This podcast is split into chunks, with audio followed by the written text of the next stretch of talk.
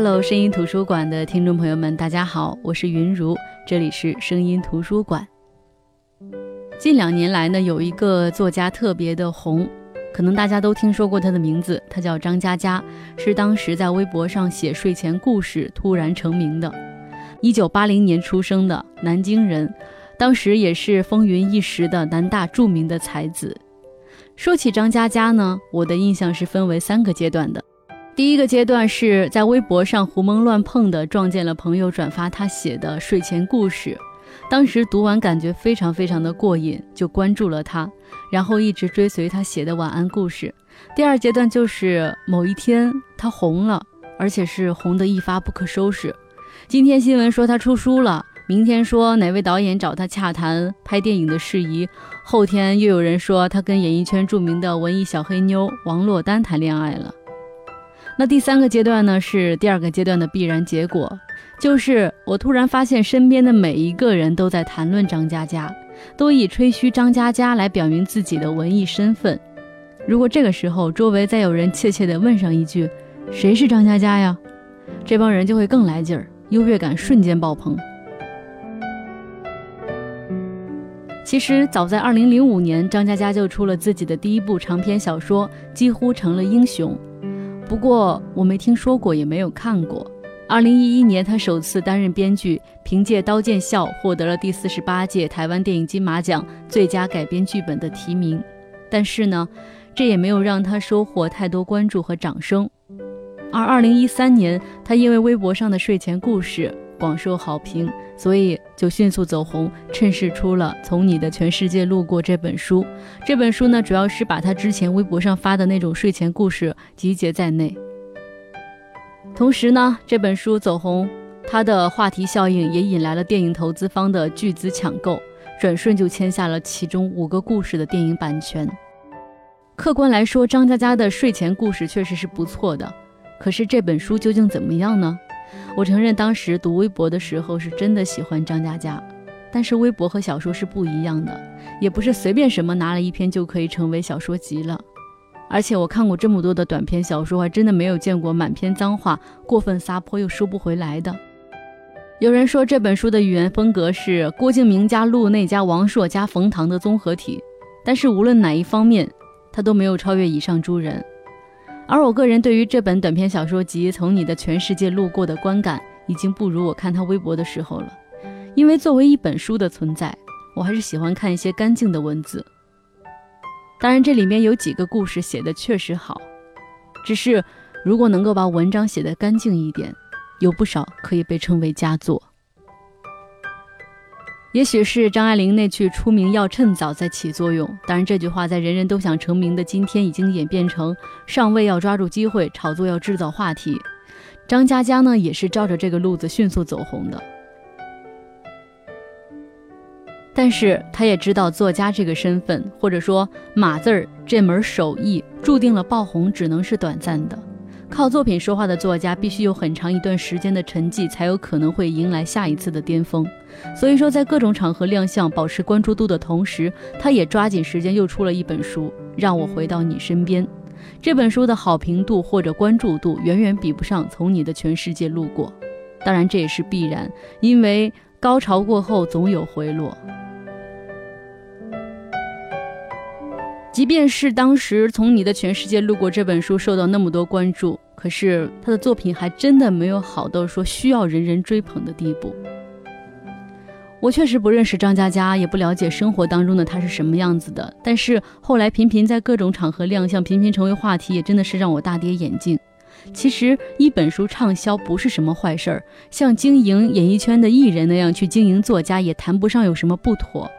只是一个谎言说的多了，说谎言那个人就会深信不疑。包装或者追捧，往往会让一个人相信所有的谎言而不自知。在万民仰视的时候，被捧得越高，会摔得越惨。当然呢，这也只是我对张嘉佳的一种忧心。无论我看不看得惯他现在的表现，无论我觉得从你的全世界路过有多符合厕所读物的标准。这都不影响我对他睡前故事的喜欢，所以我今天就想跟大家来分享一篇睡前故事，来自张嘉佳的《你会不会说话》。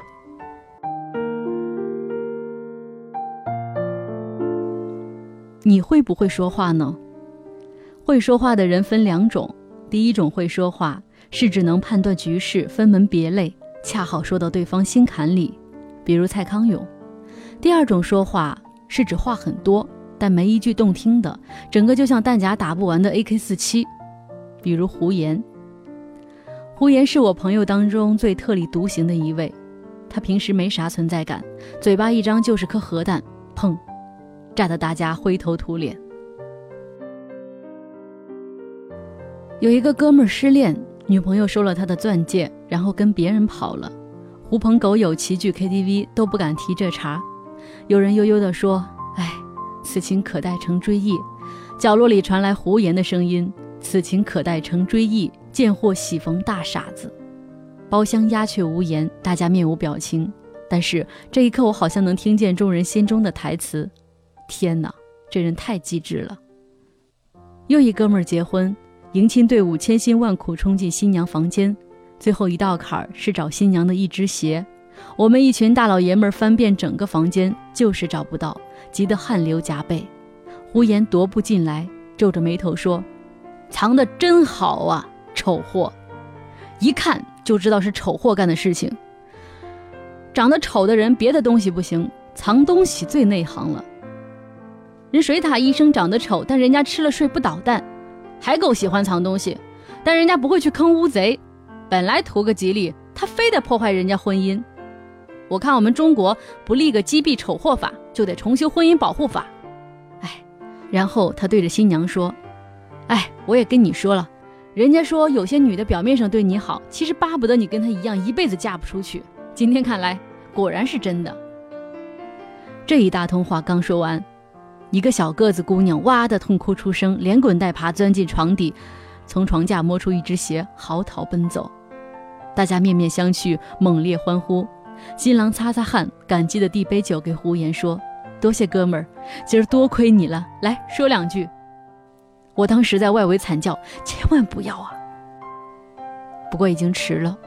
胡言举起酒杯，激动地说：“今朝痛饮庆功酒，明日树倒猢狲散。”后来我劝他去学学蔡康永，于是他看了几集《康熙来了》，跟我说：“天哪，小 S 真好玩，像一块活蹦乱跳的毛肚，比我还不要脸。”我当时就怀疑他怎么说出这句话了，毛肚怎么就不要脸了呢？胡言嘴巴可怕，但是人孝顺讲义气，比我大几岁。他父亲很久以前去世，母亲快七十了，相依为命。老太太精神矍铄，嘉兴人，隔三差五包粽子给我们吃。网上有很多网友天天在那儿说什么甜粽子才是粽子，咸粽子才是粽子，其实都不是，只有嘉兴的才叫粽子，其他的只能算是有馅的米包。老太太送的那个粽子啊，那是不得了。谁家还剩几个，一定晚上杀过去吃光光。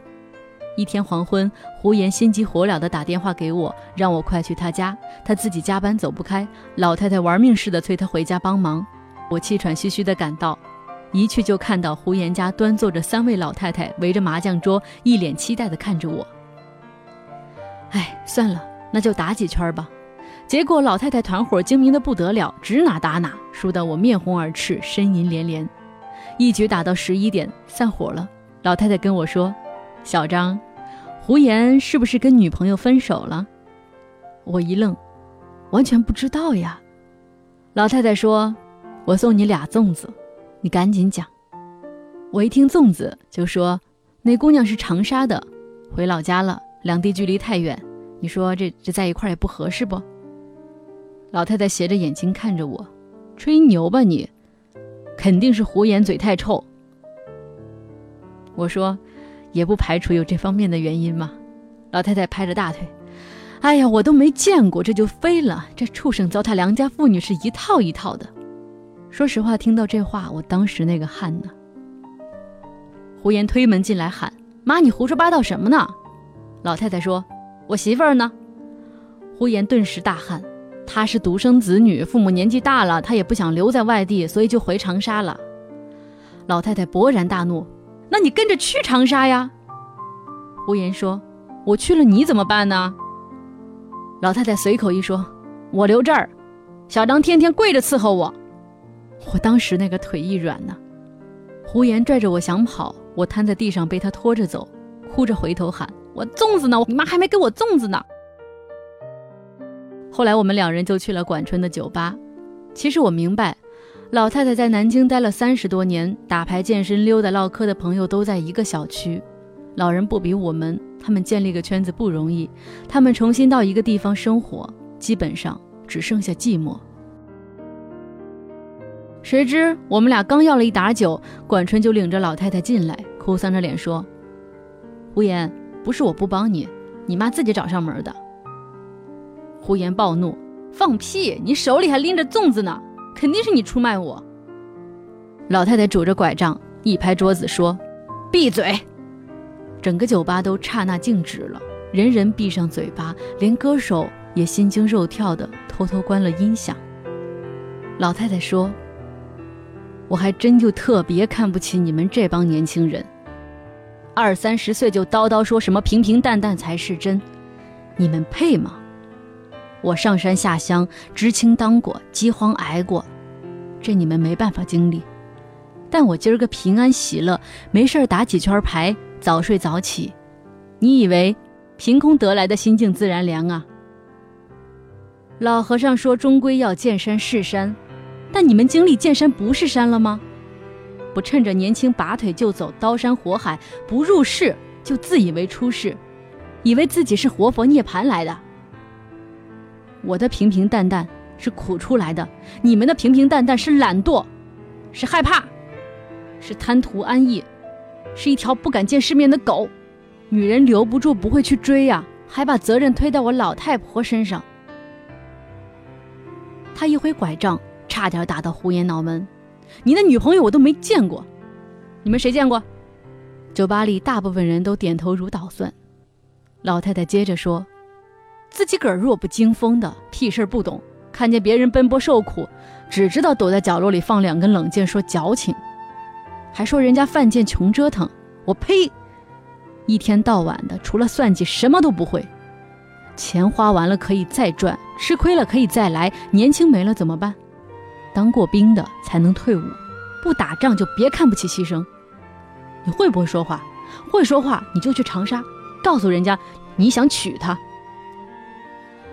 老太太抖出一张发黄的纸，大声说：“这是我老头当年写给我的，我读给你们听。”他看了半天，说：“哎呦，拿错了，这是电费催缴单。”接着他静静地看着胡言。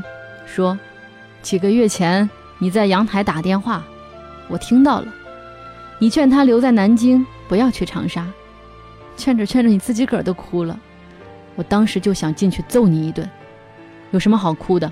人姑娘孝顺是好事儿，你就不能追着去吗？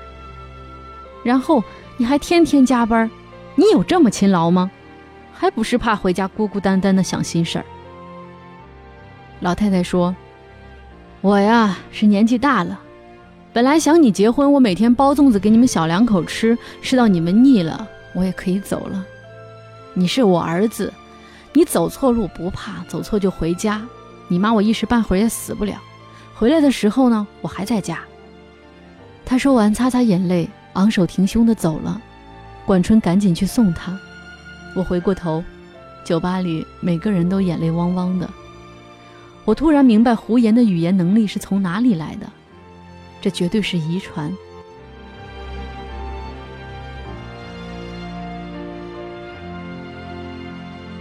后来胡言还是没去长沙，老太太气得眼不见为净，麻将也不打，喊我教她上网看微博什么的。没几天又自己抱团出去旅行，跟一群老头老太太戴着红帽子，咋咋呼呼的去逛桂林山水。胡言放心不下，想跟着去，结果老太太早上五点偷偷摸摸的就出发了，留下胡言无言的看着天花板。老太太回来后不给胡言好脸色，准备养精蓄锐继续跑，结果半月后心肌梗塞，抢救及时，入院等搭桥换二尖瓣。我们一群哥们轮流守夜，老太太闭着眼睛，话都不说了。一天，胡言坐老太太身旁，沉沉的睡着。我刚拎着塑料袋进来，想替胡言换班，老太太艰难地开口说：“月月，胡言是好孩子。”我突然哭得不能自已。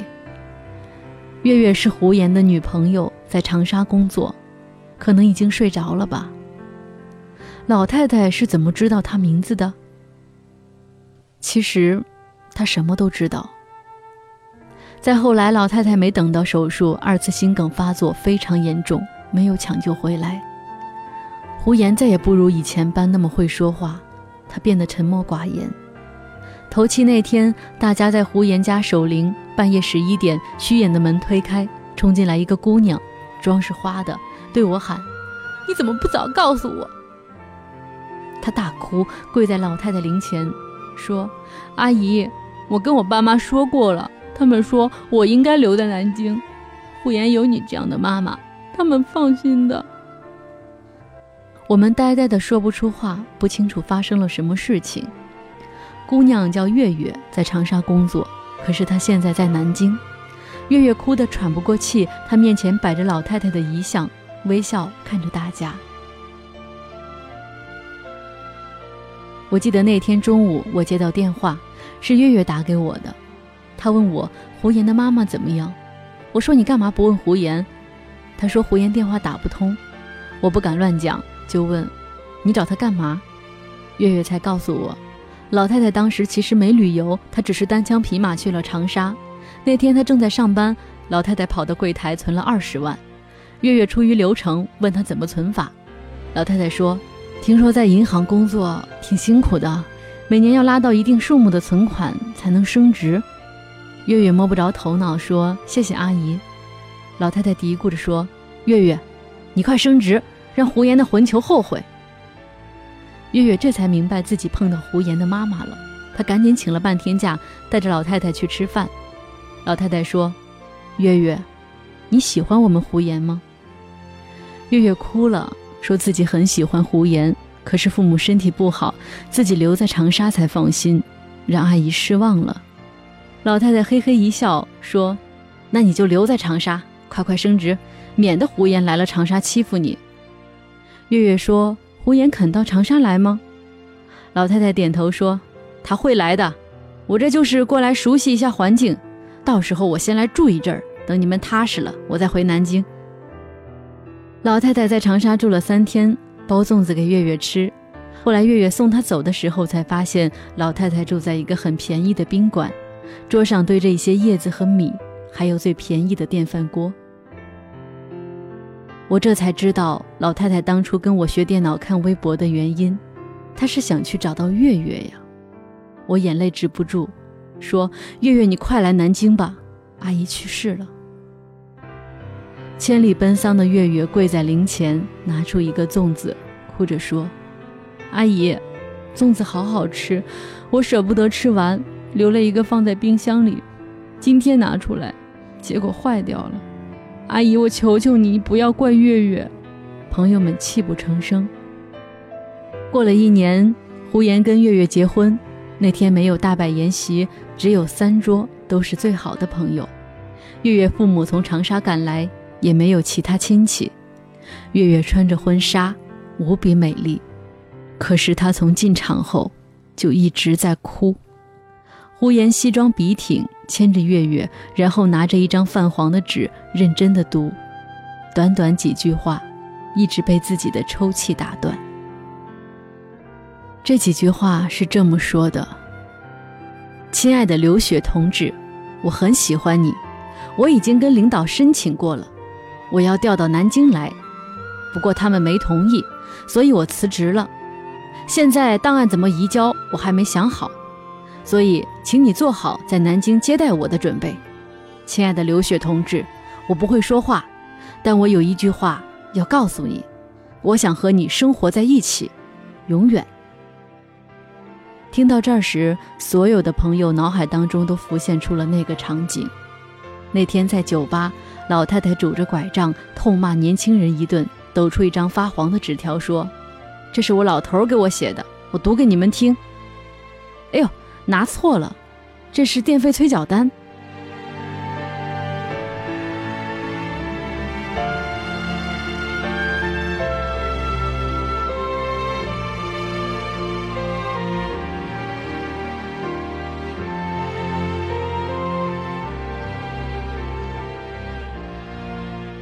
那这个故事就是这样的，这就是张佳佳的睡前故事，你会不会说话？被收录在张嘉佳的《从你的全世界路过》那本书里。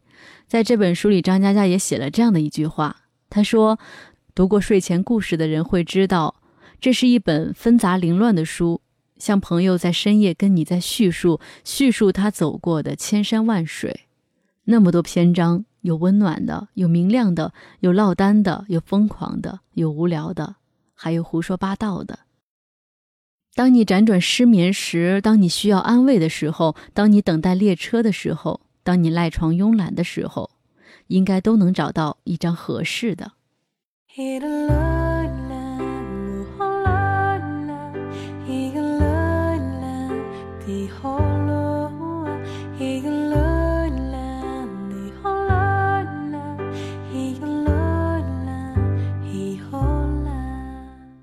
好的，这就是今天的声音图书馆。今天跟大家分享的只是一篇睡前故事，我并没有要跟大家分享张嘉佳的《从你的全世界路过》这本书的意思，大家就姑且当成在晚上睡觉之前，云如给你讲了一个故事就行。